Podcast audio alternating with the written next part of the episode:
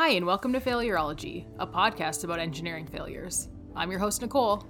And I'm Brian, and we're both from Calgary, Alberta, Canada. Thank you again to our Patreon subscribers. For less than the cost of a cup of coffee, you can hear us talk about more interesting engineering failures. And a whole bunch of side tangents you didn't even know you were interested in.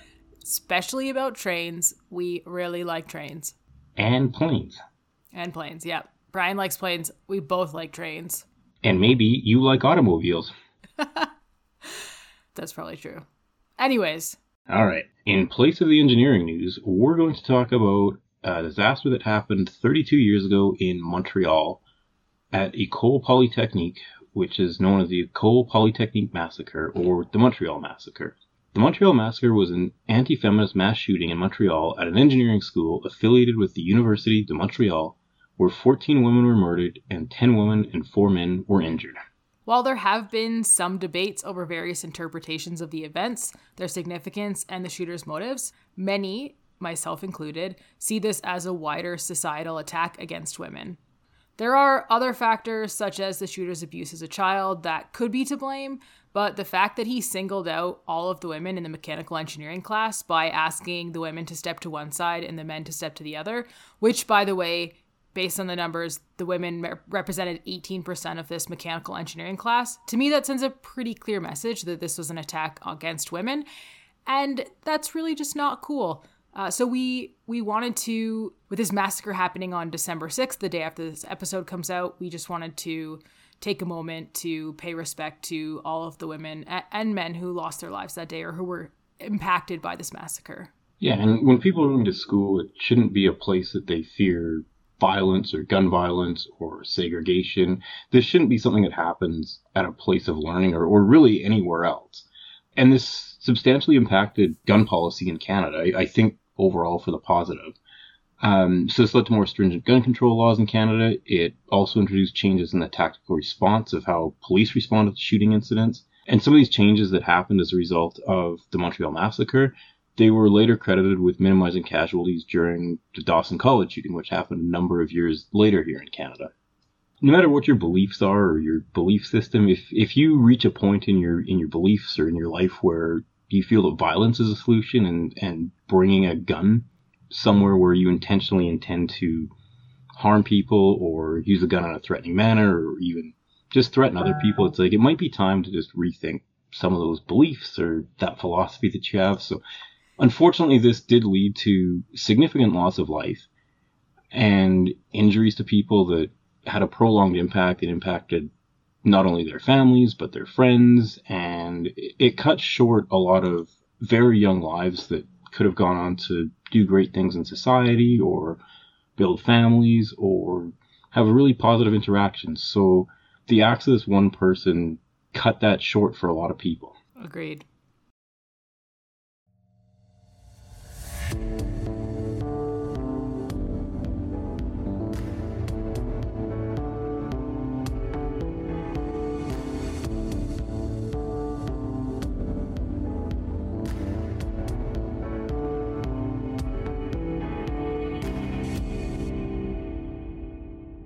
This week's episode of Failurology is brought to you by CRISPR.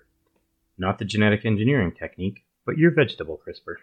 Actually, this isn't a sponsor, it's a PSA. You should probably clean out your vegetable crisper.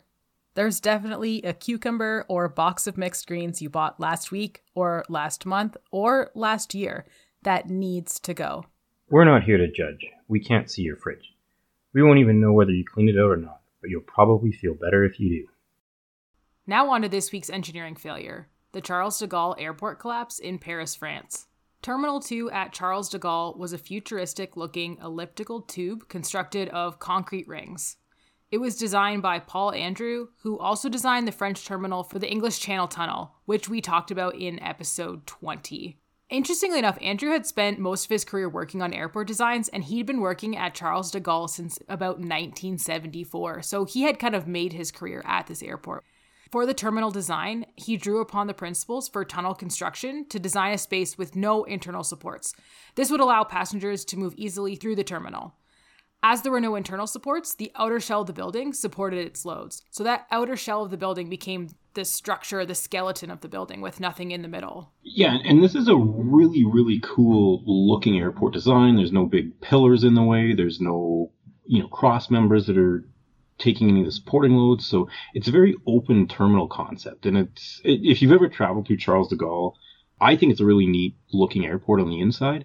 And part of that was, you know, this design concept that he had in mind, this, this open airport concept. Very cool. Andreu retired in 2003, and this terminal was likely one of his last projects. He's been cited as an example of, quote, architectural hubris, and you'll see why when we finish this episode. A large chunk of Terminal 2E near Gate E50 crashed down in the early morning hours of May 23, 2004. I believe the collapse occurred sometime around 7 a.m. Four people were killed and many more were injured, and this collapse occurred less than a year after opening. 11 months to be exact from the date that the terminal opened.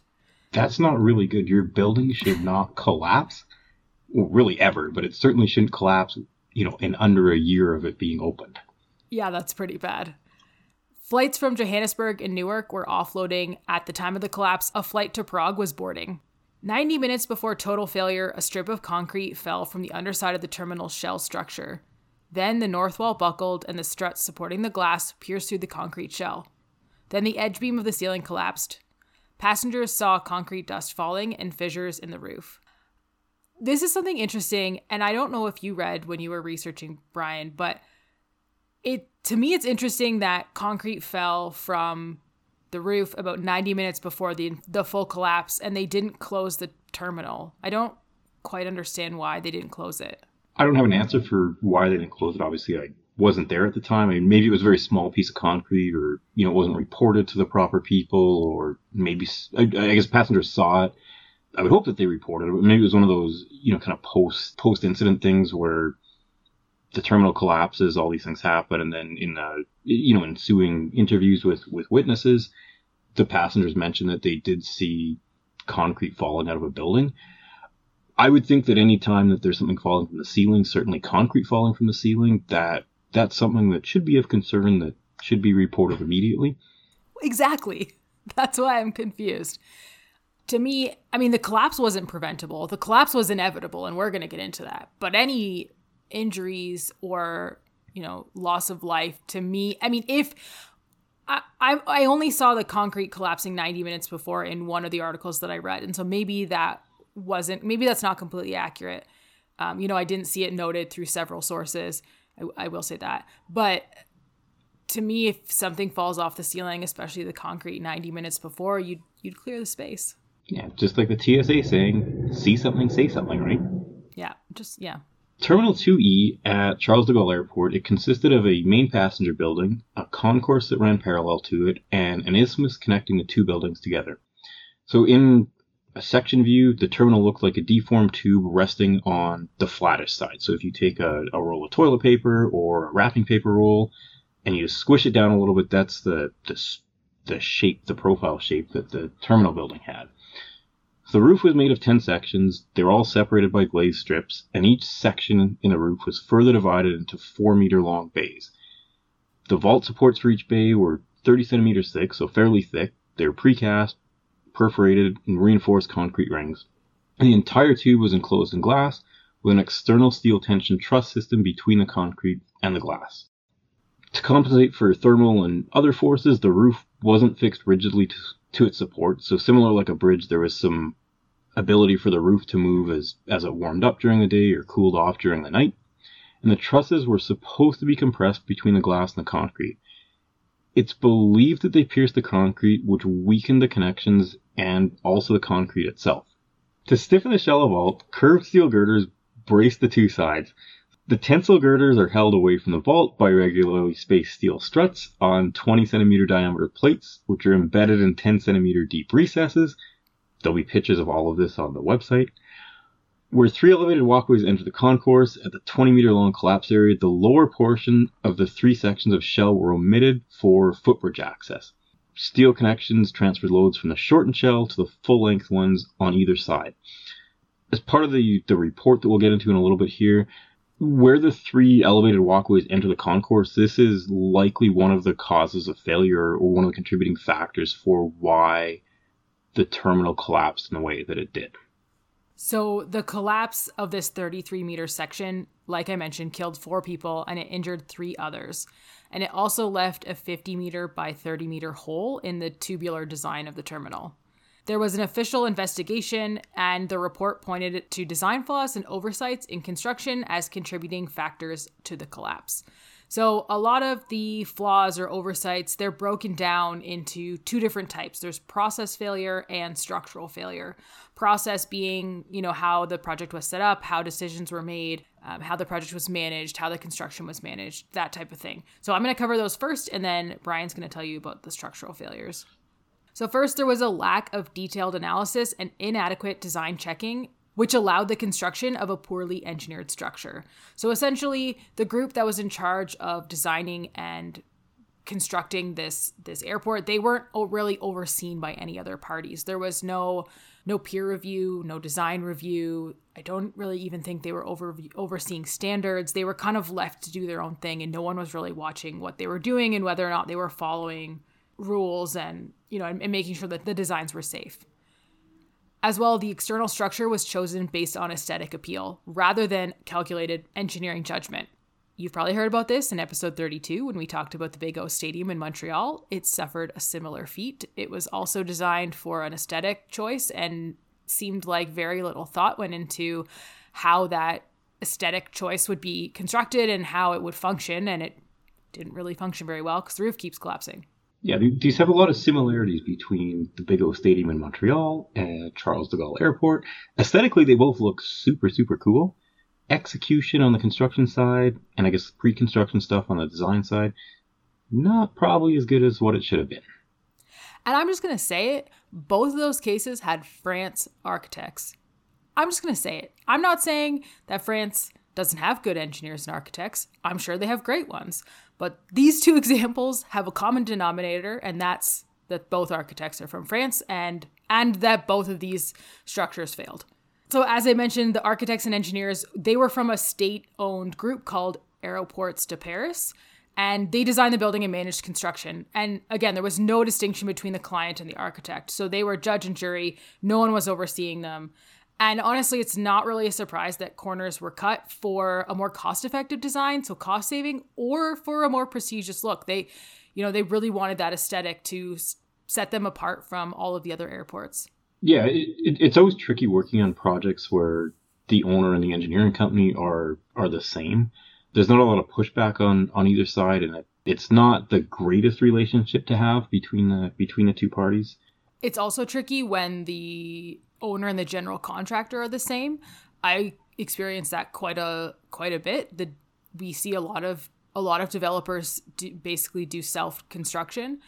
Some of them are great at it. I'm definitely not saying it's a horrible idea. Like some of some uh, developers are fantastic at it, and some are a little less organized and you know constantly asking questions about can I change this? Can I do this? Can I change that? No, you can't. We need that. That's important. In this case, though, at Charles de Gaulle, the construction company worked as close to the limits as possible so that they could reduce costs. So they tried to limit the safety factors as much as possible, you know, cut cut corners wherever they could just to to keep costs down as much as possible. And the process for this construction project made it possible so to avoid competition because the architecture firm was state owned and they designed the building, they managed the construction. So they kind of had full say in who was hired to do the work. And there was also pressure from the airport to ensure that a French airport would be designed by a French architect, which is also what we saw happen at the Big O.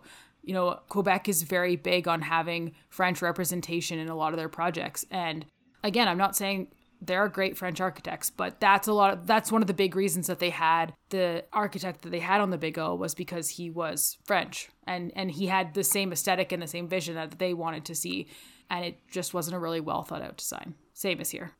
Yeah, sometimes it's important just to step back from projects a little bit and appreciate them on a larger level, or at least think about them on a larger level. Because a lot of these things do contribute to failures that we've talked about or issues later on in the design or construction process. In addition to the process failures that Nicole just talked about, the inquiry found some structural engineering failures and the investigation identified two possible failure modes. So the first one, there's overstress of some external struts on the north side of the footbridge openings. The load applied was four and a half times greater than the maximum permissible load, which is fairly significant. And It's the lot. fracturing that that is a lot. And the second possible failure mode that they found was the fracturing of the shell's edge beam on the south side led to the shell falling off its bearings to the ground. So both these things not ideal to be happening. No. In addition, there were a number of contributing factors that may not have led to the cause on the day of the failure, but would have certainly contributed to failure at some point. Yeah, so one thing that I kept that kept coming up for me doing all this research was that you know, there were things that caused the failure on the day of the failure, but there was a ton of other factors that would have caused a failure kind of at any. And so the failure was pretty much inevitable from from what I've read. Yeah, so if this didn't fail on the day and the time that it failed, there could have been significantly more fatalities or injuries that happened as a result of this. If there was, you know, a lot of flights coming in or departing when people are deplaning and trying to onboard planes at the same time. It's never good when buildings collapse. It's certainly not good when building collapses, injure and kill people, but this could have happened at a much worse, much worse time.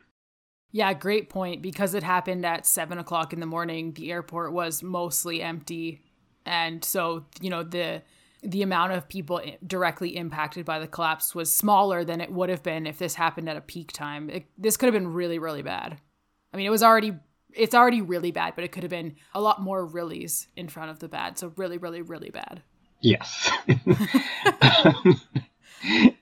so, like I mentioned, there there were another, like I mentioned, there were a number of other contributing factors that may not have led to this immediate cause of failure, but would have likely led to failure in the future. So, the concrete roof shell it was inherently weak. The building was not designed to support the stress it was put under, and the concrete creep and fatigue caused by cyclical loading accelerated the failure. Secondly, variations in temperature were not anticipated during the design phase. In the days leading up to the collapse, the temperatures at the airport they ranged from 4 degrees Celsius to 20 degrees Celsius, which led to additional stress on the bridge shell. This is pretty significant to me. We've seen some collapses. So when we did the Westgate Bridge failure, when researching that failure, there were, I think there were four or five other bridge failures that were of similar bridge design to the to the Westgate Bridge that also failed. There was a four or five year period where all of these box girder bridges were collapsing. And a lot of the causes of those failures were due to temperature fluctuation. Of course, not all. There was there was some pretty big misunderstandings about the limitations and design concepts of the box girder bridges that led to the failures, but some of them had some serious expansion issues that would push the push the sections of the bridge off of their off of their piers during construction. So that's pretty significant. I also want to say it's always really interesting. So in Calgary, we get swings 4 to 20 degrees Celsius is child's play as far as what we see in Calgary. That could literally be a couple hours in the afternoon. Yeah, easily. You could get that from the sh- going from the shade to the sun, honestly. but we get we get temperature swings from you know, sometimes we'll go from minus 20 to plus 10 in a 24 or 36 hour period. And you know, if if you don't live here and you're not used to it, it that's a lot to account for. And so I think that's a really important part of the design to account for such temperature swings. Also, I do think that, and this is always amuses me, but it's really interesting when we have designers who are not from Calgary who come here and they're not used to designing for minus 40 because we see minus 40 you know for several days in the winter as well as you know a lot of alberta or all of alberta and a lot of saskatchewan and manitoba as well. But if you're not used to designing for minus 40 you can make some pretty big messes um, with freezing and leaks and stuff. So temperature is a big part of structural design and and mechanical design for that matter Yeah, so in Calgary, like Nicole mentioned, we can see these huge temperature fluctuations typically during the winter. So Calgary's on the eastern slopes of the Rocky Mountains. And what happens in the winter is we get a whole bunch of air that comes from the Pacific and it descends very quickly on the eastern slopes of the Rockies. And as the air descends, it compresses quite a bit and we'll see these huge spikes in temperature, usually in the course of a number of hours or through the day. So we can have a minus 20 or minus 25 degrees Celsius temperature in the morning, which is fairly cold. And then by mid afternoon, the temperature really will be up to plus 15 degrees Celsius. So things will start to melt. Um, all the snow that we have on the sides of the roads or in the parks, all of that will, will melt. There'll be water in the streets. So it's great if you don't get migraines. It's great in the middle of winter when you can wear a jacket that you would wear in the summer or the spring. And it provides a little bit of relief during the during the the cold temperatures of the winter. Do you get Chinook migraines? I do not get Chinook migraines. Me either. We're lucky. I'm a specimen of physical health. Same. I also want to say this uh, Leonardo DiCaprio came here and he said that Chinooks were climate change. And I would just like to say that they're not. Climate change is real. Don't get me wrong. I believe in climate change, but Chinooks are different. And they're also kind of fun to get a break from really really cold winter in the middle of the in the middle of January. Yeah, and we usually get really sunny skies and it's bright out and in January it almost feels like it is April. Yes. And then we realize we have another 4 months of winter to go. Yeah, we just have two seasons, winter and road construction and Chinooks, I guess. So maybe 3 seasons. But the Chinook season is not long enough to get in the road construction. no. It's not. It's like a day or two. That's our sales pitch for moving to Calgary. Yeah, do it. The winter's not that bad. Calgary is actually one of the sunniest cities in all of Canada. Yeah, I think Medicine Hat has the official title, but we are the sunniest of all of the major cities. And we also have mostly affordable housing. Compared to Vancouver and Toronto. Yeah. And New York and San Francisco. And London and for our international listeners. Relatively speaking, as far as large cities go. Mostly affordable housing, reasonable winters with Chinooks, lots of green space. It's a pretty good city. Half a million dollars will get you a nice house with a yard if you're in the whole buying a house thing. And the commutes are very reasonable. Yeah, my commute's only 15 minutes, although I complain that it's too long. It's not that long. It's like 10 kilometers. I would go the same commute. It's pretty ideal. Yeah. Not quite as good as being able to walk to work, I'll take it. I think I have a 12 minute commute. Yeah, that's not bad. And almost ride my bike there as fast takes me a little bit longer to ride my bike. But on the way there, it's all downhill. So I mostly just coast in the morning, which is kind of nice. The way back's not as much fun. There's a lot more hills coming back. So that's unfortunate. You just need to get a ride back home from somebody at work, and then you're set. Seems like cheating. All right, we should probably. As mentioned earlier, the metal struts connecting the concrete and the glass had pierced through the concrete, which caused cracks and openings on the concrete structure. And fourthly, the connecting walkways into the side of the terminal created additional strain to the structure. So all four of these things may not have directly contributed this time, but eventually they would have contributed to a significant failure of this structure. Yeah, definitely. Like I said, the collapse was inevitable. It was really just a matter of when. Based on the amount of potential causes or causes to this failure, I'm kind of surprised it lasted as long as it did. 11 months is not very long for a building to last. No, I know, but when you look at how many things were an issue and how many flaws there were in the design, I'm surprised it didn't collapse before then. I yeah, I mean this could have collapsed before it was even finished. I'm actually surprised it made it all the way to the construction stage without additional reinforcements or additional structural issues being addressed on this project, reinforcements added to things. Yeah, that, well, that's why it's important to do peer review. And also, I wonder, and I didn't really come across this when I was researching, but I wonder if the contractor pushed back on anything and said, you know, I don't think this will work or I don't think that'll work. And the engineers or the architect were like, no, just build it like it's drawn. I, I don't know if that happened. I'm just curious because contractors are not shy about telling you when they think your design is stupid. And when they tell you, listen to them and check it, please. But they are not shy. And so I'm surprised that they didn't say anything about any of the issues that that we've kind of been talking about. Yeah, so one of the reasons why it's important to run stuff through finite element analysis. Uh, it's a great tool if you have access to it for modeling potential issues with designs and structural loads and stress analysis, which is beyond the scope of this podcast. Definitely. There was a lot of uh, finite element analysis done on this, though, if you're interested. If you want to read more, Go check out the links on our website. There's a page for this episode. Our website is failurology.ca. We've got all our links in there, and there's a lot more information about finite element analysis if you want to read more on that.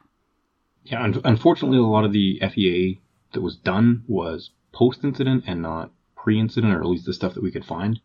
So hopefully, this contributed later on to better engineering designs. It's just unfortunate that a really cool building had to collapse and a number of people lost their lives and were injured in this. Yeah, I think I think when stuff well, I hope when stuff like this happens, it's eye-opening for people that are building similar buildings or similar designs to take a second and look at what they're actually building or actually designing and make sure that they're they're checking. You know, I don't want to paint all engineers with the same brush, but there is sometimes a level of arrogance that they can't be wrong and that, you know, when someone's doing a peer review on their design, it's because their design is bad. And you know, and the, and the industry can be fairly competitive as well. But peer reviews are a good thing. They protect people. Having an extra set of eyes on something is really a really good idea and it's how you prevent you know mistakes from making it all the way through to construction it's almost impossible to do to design something without making a single mistake you're going to make some kind of mistake somewhere and so by having another set of eyes whether it's an oversight on something or something you didn't fully consider or you did something one way and there might be a better way to do things. Yeah, peer review is never is never a bad thing. At least it shouldn't be a bad thing. And it's a really, like Nicole said, it's a really important part of the engineering design process. Yeah. So after the collapse, they had to bring in a 300 ton crane to lift off the heavy slabs of concrete and rescue the trapped passengers underneath. When it happened, the investigators had really no idea what was going on. They didn't know what the cause was. So they were kind of dealing with terrorism or maybe a bomb or potentially structural failure. We know now that it was structural failure, but at the time they really had no idea. And so they were kind of, you know, approaching this from a ton of different angles to make sure that there weren't going to be issues elsewhere in the airport and that, you know, the people investigating them were safe. And so that would have been, I think that would have presented a really big challenge to investigators at the time. A French court ultimately found the Paris airport operators guilty of involuntary manslaughter as a result of this collapse. And they had to pay 225,000 euros in fines.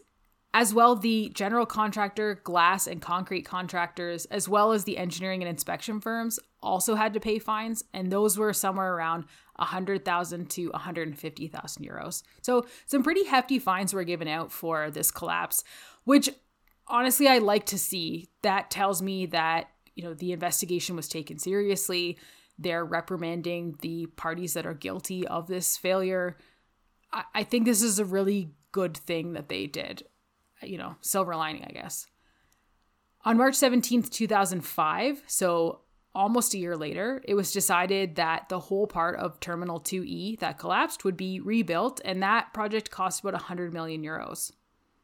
The tube style structure was replaced with a more traditional steel and glass structure. In order for them to do this, they had to build two temporary lounges to replicate the capacity while they were rebuilding. So they still needed the capacity of that terminal that they no longer had access to. And so they had to build two temporary lounges to basically house passengers while they rebuilt this section of the airport. And this terminal reopened on March 30th, 2008. So almost four years after the collapse, which is pretty substantial. It's a pretty big interruption. New York Times reporter Christopher Hawthorne said, quote, It is in translating the design from one office to the next that mistakes are amplified and become deadly, end quote. So as we've been talking about file sharing, either PDF drawings or BIM models, which is building information models, peer review and overlapping site reviews can help prevent future failures from occurring. And remember, as I always say, when someone says your design sucks, check it. It only takes a few minutes or maybe a few hours, but it could save lives and it's probably going to save a lot of money and a lot of headache and embarrassment later when you just didn't listen. So there you have it the collapse of the Charles de Gaulle Airport Terminal. A number of factors from design to construction to costs led to the collapse of a brand new terminal in under a year after it opened. Engineers know better than anyone else how their designs can fail, or at least you should. And it's up to us to raise the flag and voice our concerns before failure occurs. Public safety depends on good engineering design, good engineering decisions, and good engineering oversight. For photos, sources, and an episode summary from this week's episode, head to failurology.ca. If you're enjoying what you're hearing, please rate, review, and subscribe to Failurology so more people can find us. If you want to chat with us, our Twitter handle is at Failurology. You can email us at thefailurologypodcast at gmail.com. You can connect with us on LinkedIn, or you can check out our Patreon page with access to bonus episodes about many, many interesting things. Check out the show notes for links to all of these. Thanks everyone for listening, and tune into the next episode for a special preview of two of our favorite mini failure episodes to date. Bye everyone. Talk soon.